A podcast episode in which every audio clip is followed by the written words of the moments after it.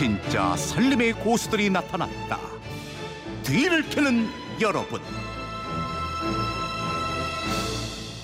네, 매주 금요일 살림 고수들이 직접 보내주신 생활 속 지혜를 전해드리는 시간입니다. 뒤를 캐는 여러분, 뒤를 캐는 여자 곽지연 리포터와 함께합니다. 어서 오세요. 네, 안녕하세요. 저희가 지난주에도 김장에 대한 정보를 전해드렸는데 네. 방송 듣고 많은 분들이 아주 다양한 비법을 보내주셨어요. 네. 요즘 한창 김장철이니까 다들 관심 많은데 오늘 몇 가지만 더 알아보고 갈까요? 네. 휴대폰 뒷번호 8443 쓰시는 분이 알려주셨는데요. 김장하고 손에 밴 양념 냄새 이거 잘 안 없어져서 신경이 쓰여요. 이렇게 한번 해보세요. 따뜻한 물에 커피 한 스푼 정도를 타서 그 물로 손을 씻으면 감쪽같이 없어집니다. 어. 해주셨거든요. 네. 이렇게 해도 되고요. 그냥 커피 가루에 손을 막 문질러도 그 강한 양념 냄새, 이렇게 마늘 냄새 같은 게 많이 중화가 네. 된다고 합니다. 예. 그리고 7281님은 동치미에 넣는 배를 아삭하게 먹는 방법 알려드리겠습니다. 넣는 방법은 똑같은데 배를 자르지 않고 제사상에 올릴 때처럼 위와 아래만 조금 깎아서 잘라 넣으시고요. 꺼내 먹을 때 먹기 좋게 썰어내면 무와 함께 배까지 아삭하게 맛있게 드실 수 있어요. 라고 보내주셨습니다. 동치미에 배 껍질 벗겨서 넣으면 국물이 탁해진다 이런 얘기도 네, 들었는데 네네. 이 방법으로 하면 탁해지지도 않고 맛있고 그렇겠어요. 그러게요. 다음 비법은요?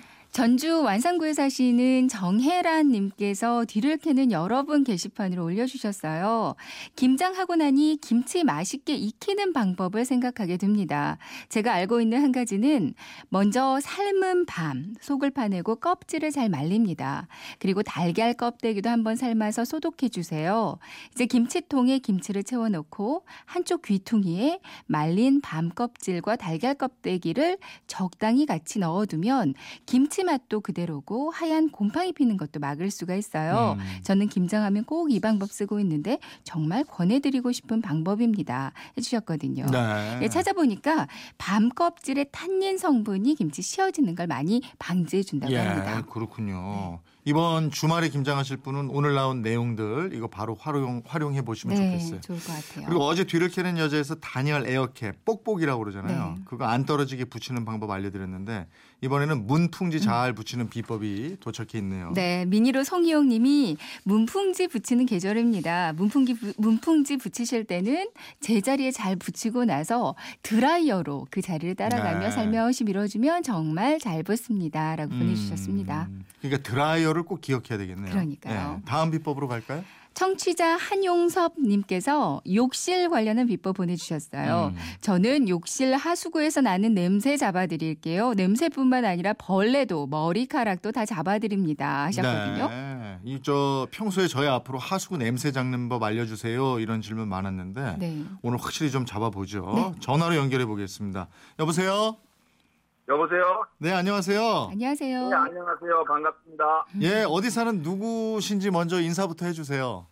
네, 저는 강릉에 사는 한용석 애청자입니다. 네.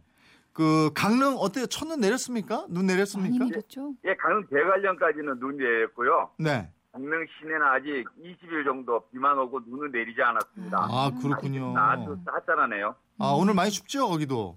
네, 날씨는 체감온도가 많이 내려갔습니다. 강릉이 작년이든가요, 재작년이든가요, 눈 굉장히 많이 왔을 때가 언제였죠? 예, 재작년에 1m 이상 왔었죠. 어, 굉장했었어요. 네.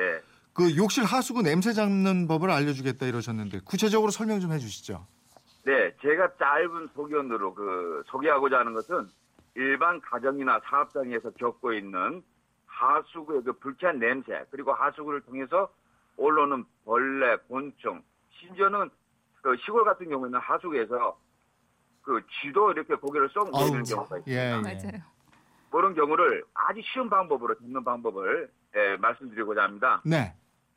제가 그 몇 해 전에 그 대중목욕탕을 한번 운영을 해본 적이 있습니다. 아 그러세요. 그때 노하우시군요, 그러니까. 예, 대중목욕탕을 이라 하면 잘 아시겠습니다만 대중목욕탕은 오후에 손님들이 모두 가신 후에 깨끗하게 청소도 하고 소독도 이렇게 하거든요. 네. 그렇죠.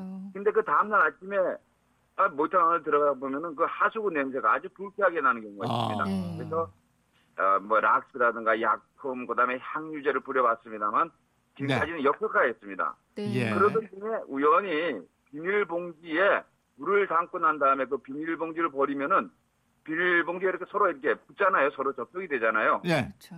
그걸 보는 순간 아 저거를 한번 이용을 해보면 어떨까 싶어가지고 예. 그 비닐봉지 방법을 바로 하수구에다가 접목을 시켰습니다. 비닐봉지를 그냥 넣으면 돼요? 근데 아니죠.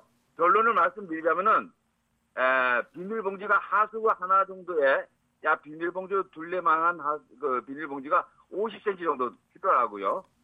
그 다음에 하수구 입구에 들어가는 링을 만들기 위해서 철사줄이 굵은 철사줄이 조금 필요합니다. 예. 음. 그래서 굵은 철사줄을 하수구 입구에 맞게끔 동그랗게 만들고요. 예. 비닐봉지 안에다 집어넣고 난 다음에 비닐을 반을 접게 되면은 네. 잠자리채 모양의 깔때기식이 되어버리겠죠. 아. 예.